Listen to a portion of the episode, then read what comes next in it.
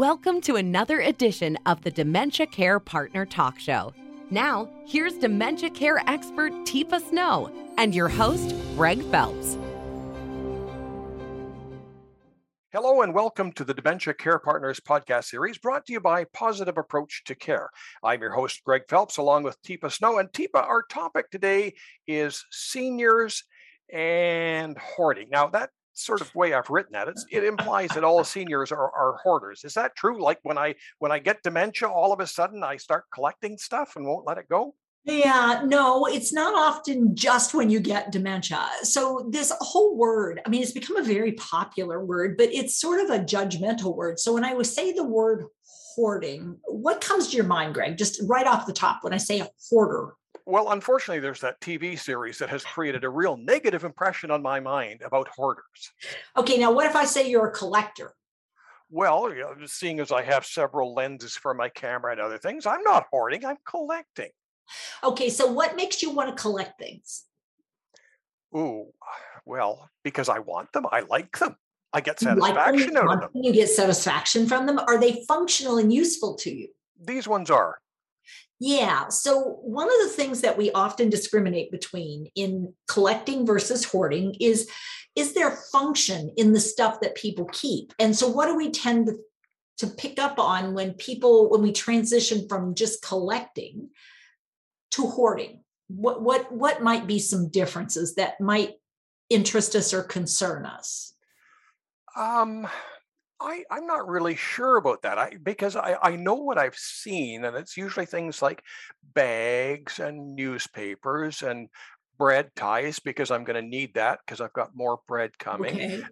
And it's not necessary. I, I I can I get the intent, but I Uh-huh. don't really get sort of how it ends. Okay, so typically in a collection, you bring things in and then you get rid of things. So, I mean, you collect things, but there at some point you go, okay, so I've got this new thing and this thing works better than that thing. So, do you get rid of the thing that doesn't work as well or do you keep it? No, generally get rid of it. Upgrades. Oh, you yeah, get rid of it. Upgrades. Okay. Yeah. So, now what if the box that it came in, should you keep the box that it came in? Well, yes, in my particular case. So, Okay, so yeah, so in your particular case, you should keep the box that it came because in. I'm special, Teepa. because you're special. And so this is one of those challenges where it's in the eye of the beholder frequently. Oh, So whether someone is collecting stuff and it has value and purpose, and we get rid of the stuff once I get a new thing, I may let go of an old thing. But if the old thing has some functionality that the new thing doesn't have, then keeping the old thing still makes sense until, but if the old thing doesn't work anymore, let's say it's broken.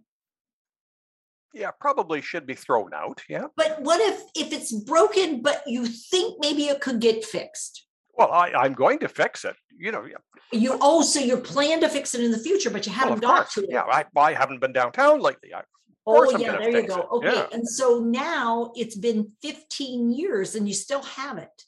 15 years? Yeah. And then You're kidding. I just got that last year. Oh, you just got that last year. Oh, gee, I thought it'd been around a bit longer. No, I, I just because it's dusty doesn't mean ah. it's been here that long. Oh, okay. So once again, what we're seeing is wow, I'm exploring. So, how aware of the passage of time is Greg? How aware of value versus function and purpose? I mean, what does he still see? And what we notice is as people start to develop the brain changes of dementia, it gets harder and harder for them to sort through what is something that has value and I should keep it, and what is something that yeah, its value has been expended. You know, I could donate it, I can trash it, I could recycle it, but it doesn't need to be here anymore. And what we start to see is holding on to things just in case, or because I might need it in the future. Or and so this idea of hoarding is is really based on the primitive brain's thought of, ooh, but there might come a time I don't have. And so people might hold on to food, they might hold on to objects, they might hold on to clothing, because often what we see is um, there's a rush of chemicals, of, of, of chemicals like endorphins and dopamine and serotonin that we feel when we get something, when we gain something, when we shop, when we purchase. It's like, yeah. And then after you have it, it's like, Well, I didn't even open it. But if I haven't seen it for a while and I rediscover it in my house, am I likely to get that same feeling? There's oh, that. I didn't know I had that. Yeah. And then somebody says, Mom, you have 15 of those. Well, oh. oh, I have 15. And we're going, yeah, so let's get rid of something. No, no, no, no. Well, but you know, you're, but I want those for you guys when, you know, after I'm gone. So, hey, thanks, Mom. I've always wanted a collection of cake toppers or the trash. Mm. So let's say now we actually get to a place where I don't even want to throw the trash out because I'm afraid I might make a mistake and put something in there like a receipt that I need or a piece of paper or something because now I'm having trouble holding on to where I put what and when and you know people might be watching and and they've said things. They've said things about my stuff. And so i don't want them going through my trash. So now and there's this element of sort of almost paranoia or fear that people are watching and paying attention. And i want to protect my stuff. And i and now it's just so much stuff that i don't know what to do. And i get it all out because i want to see it. Now it's just stacked and piled and i get overwhelmed. So um, i would say that collecting and what many people would call hoarding does become a common phenomena for some people living with dementia, particularly as they try to get control over things or feel so, out of control. Here comes helpful Greg. Teepa, look at all this stuff. We've got to get rid of it. No, no, you do not need to get rid. Get out. Just leave me alone. So that's so, not going to go well. Is that what you're saying? Uh, frequently, no, that oh. does not go well because it seems like you're coming in and disregarding all my effort and my work, and and you move stuff, and I don't like that. And you just think everything's trash. Not everything's trash. And so this distress really mounts, and I get quite adamant, and I could lock doors and and really get myself in trouble. So, but we, we can't solve this in one podcast. So, mm-hmm. so what can we do? Can I talk to somebody at uh, Positive Approach and, and get yeah, some advice because, on this? Yeah, one of the very first things we want to do is learn the art of walking in and going, "Wow, you have quite a collection! Whoa!"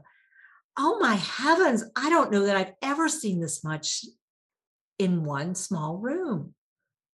Now, do I make it sound like I think it's awful, or do I make it sound like, wow, that's pretty amazing?